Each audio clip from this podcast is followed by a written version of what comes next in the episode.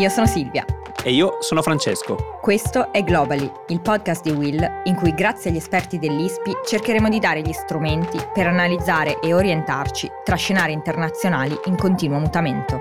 Il mondo cambia in fretta e questo è uno spazio per raccontare e capire il cambiamento. La politica internazionale spiegata in modo chiaro. Il luogo più pericoloso della Terra. Così l'Economist ha definito Taiwan. Taiwan è un'isola, che è anche uno Stato, governato indipendentemente dalla Cina sin dal 1949, anche se Pechino la vede come parte del proprio territorio e ha l'obiettivo dichiarato di riunificarla alla Cina continentale. In questi mesi si è tornato a parlare della possibile annessione alla Cina proprio perché quest'isola è il più grande produttore al mondo di semiconduttori. Che cosa sono i semiconduttori? Per farcelo spiegare, oggi abbiamo con noi Davide Tentori, analista ISPI nell'Osservatorio Geoeconomia. Ciao Davide. Ciao Silvia. Ciao Davide. Ciao Francesco. Per iniziare partiamo proprio dalle basi, perché quando uno sente semiconduttori, secondo me dice che cosa sono e a che cosa servono. Spiegacelo in breve. Sì, sicuramente non sono probabilmente gli oggetti più affascinanti che uno potrebbe immaginare, ma sono molto importanti per le applicazioni nella nostra vita quotidiana. Sono dei eh, materiali derivanti dal silicio sostanzialmente e hanno eh, caratteristiche elettriche che si pongono tra i conduttori e gli isolanti. Andando al di là di questi ragionamenti tecnici, sono fondamentali per eh, la realizzazione, per esempio, dei microprocessori dei computer e quindi sono alla base del, dell'informatica, di tutte le architetture che ci sono nelle, nelle automobili e in molti altri settori caratterizzati dall'utilizzo di alta tecnologia. Ma un'altra particolarità, se non sbaglio, ma qua secondo me tu hai gli elementi per raccontarcelo, è che sono delle cose che praticamente quasi non sono visibili all'occhio, sono piccolissime, no? Sì, infatti eh, man mano che la tecnologia diventa sempre più avanzata e performante, i semiconduttori stanno diventando sempre più piccoli, addirittura che i semiconduttori più ambiti al giorno d'oggi hanno una dimensione che è inferiore ai 10 nanometri, per intenderci parliamo di milionesimi di millimetri. Incredibile, incredibile. Ma qualcuno potrebbe chiedersi perché noi che facciamo Globally e facciamo un podcast in cui parliamo di geopolitica, spieghiamo cosa sono i semiconduttori. Quindi lo chiedo a te Davide, perché oggi parliamo di semiconduttori come uno strumento di contesa geopolitica? Sì, allora, eh, ottima domanda, perché come dicevo all'inizio non sono proprio degli oggetti così eh, eh, affascinanti o sexy eh, ad una prima analisi. Eh, vi do soltanto qualche numero. Allora, i semiconduttori sono il quarto prodotto più scambiato a livello internazionale, quindi dopo il petrolio greggio, poi lo raffinato e le automobili. Wow.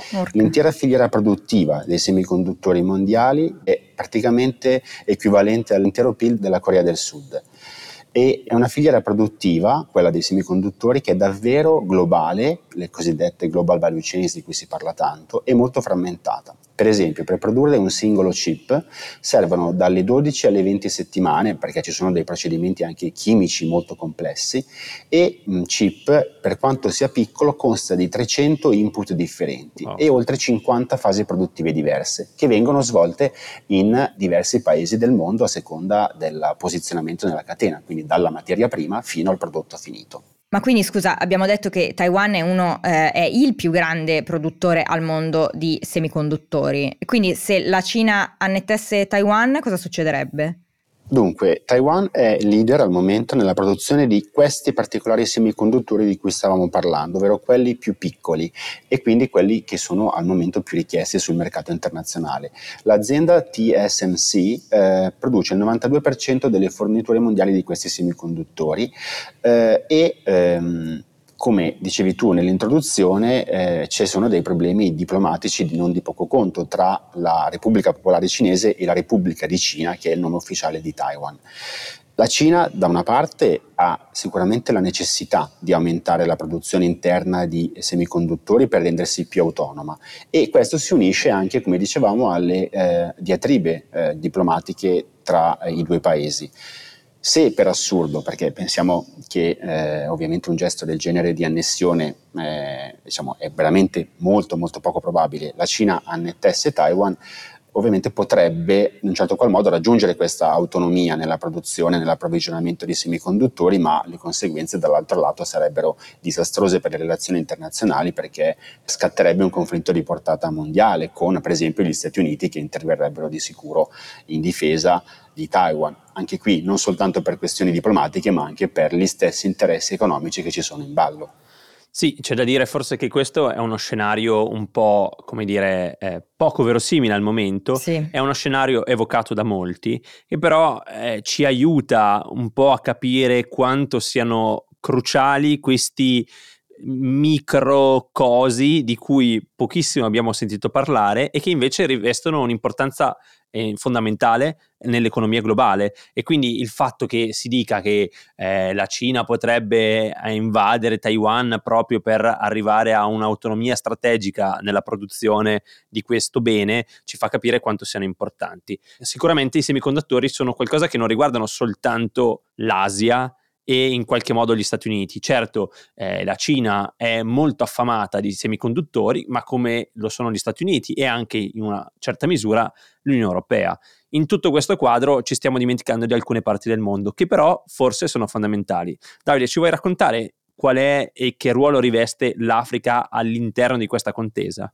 Sì, è ehm, un'ottima domanda, quella la tua che mi permette appunto di, eh, di porre l'accento anche su altre regioni eh, come appunto l'Africa, che eh, si trova al centro di questa nuova competizione geopolitica e geoeconomica per l'estrazione e la raffinazione eh, delle cosiddette terre rare, ovvero degli elementi chimici che si trovano ovviamente nella tavola periodica degli elementi e che sono definiti rari non tanto per la scarsità la loro scarsità relativa nel, diciamo, nel, sottosuolo, quanto per la concentrazione di questi materiali appunto nel, nel sottosuolo e che quindi li rende particolarmente anche eh, difficili da, da, estrarre appunto e anche da, da raffinare.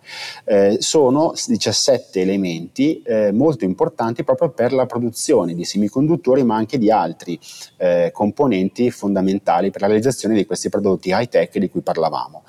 Ehm, la Cina ancora una volta rientra in gioco perché ne è attualmente già il principale eh, produttore ma anche il principale consumatore, ovviamente per il mercato interno enorme di cui è dotata e non è, non è sazia dunque di queste terre rare. Per questo si sta rivolgendo verso l'Africa per eh, entrare, per accaparrarsi quei giacimenti più promettenti da questo punto di vista ma la Cina non è, da, non è, da, sola in questo perché sia gli Stati Uniti da una parte che l'Unione Europea dall'altra stanno guardando all'Africa come appunto un terreno invitante per eh, accedere a questi giacimenti, con per esempio accordi bilaterali con i paesi che eh, ne sono, uh, ne sono più, più, provvisti, ma eh, ci sono problematiche per l'estrazione appunto e la raffinazione perché sono procedimenti molto complessi e anche inquinanti. Ecco, appunto, tu parlavi di Europa. L'Europa cosa sta facendo per non rimanere un po' schiacciata in mezzo in questo possibile conflitto tra Cina e, e Stati Uniti? Sì, dunque, come dicevo, da un lato sta cercando sia di eh, aumentare propria, il, il proprio accesso diretto alle materie prime, quindi alle terre rare, per esempio con, dicevo, con accordi bilaterali con paesi africani. Dall'altro lato cercherà anche almeno c'è l'obiettivo di sviluppare una propria industria europea dei semiconduttori con una strategia di medio periodo. Eh, L'Unione Europea infatti ha definito come obiettivo per i prossimi dieci anni di raddoppiare la propria quota diciamo, mondiale eh, nell'ambito della produzione di semiconduttori cercando sostanzialmente di passare dall'attuale 10% al 20% globale da qui al 2030. Eh, non è ovviamente un obiettivo semplice perché ci sono anche in questo caso implicazioni di competitività tra paesi ma anche di eh, sicurezza eh, nazionale perché si, si, parla di industrie comunque importanti e strategiche come quelle anche della difesa, però è l'obiettivo fondamentale è stato definito e va di pari passo comunque con eh, tutte le priorità europee in ambito per esempio della digitalizzazione dove comunque l'innovazione tecnologica gioca un ruolo fondamentale per esempio anche con riferimento al Next Generation EU Davide, chiarissimo, hai posto in maniera chiara la eh, contesa geopolitica che ruota oggi attorno ai semiconduttori, però proviamo un po' a volgere lo sguardo verso il futuro. Se tu dovessi guardare i prossimi anni, è verosimile quello che molti paesi si stanno ponendo come obiettivo, ovvero quello di essere autonomi nella produzione di semiconduttori, cioè saranno sì un elemento strategico del futuro, ma ce ne sarà in abbondanza? Oppure prevedi che almeno nel breve periodo, quindi nei prossimi due o tre anni, i semiconduttori rimarranno al centro della contesa geopolitica? Diciamo che, come hai fatto intuire un po' tu nella domanda, sono obiettivi molto difficili da raggiungere, non fosse altro perché, come dicevo anche all'inizio, quella dei semiconduttori è una filiera produttiva molto complessa e altamente globalizzata.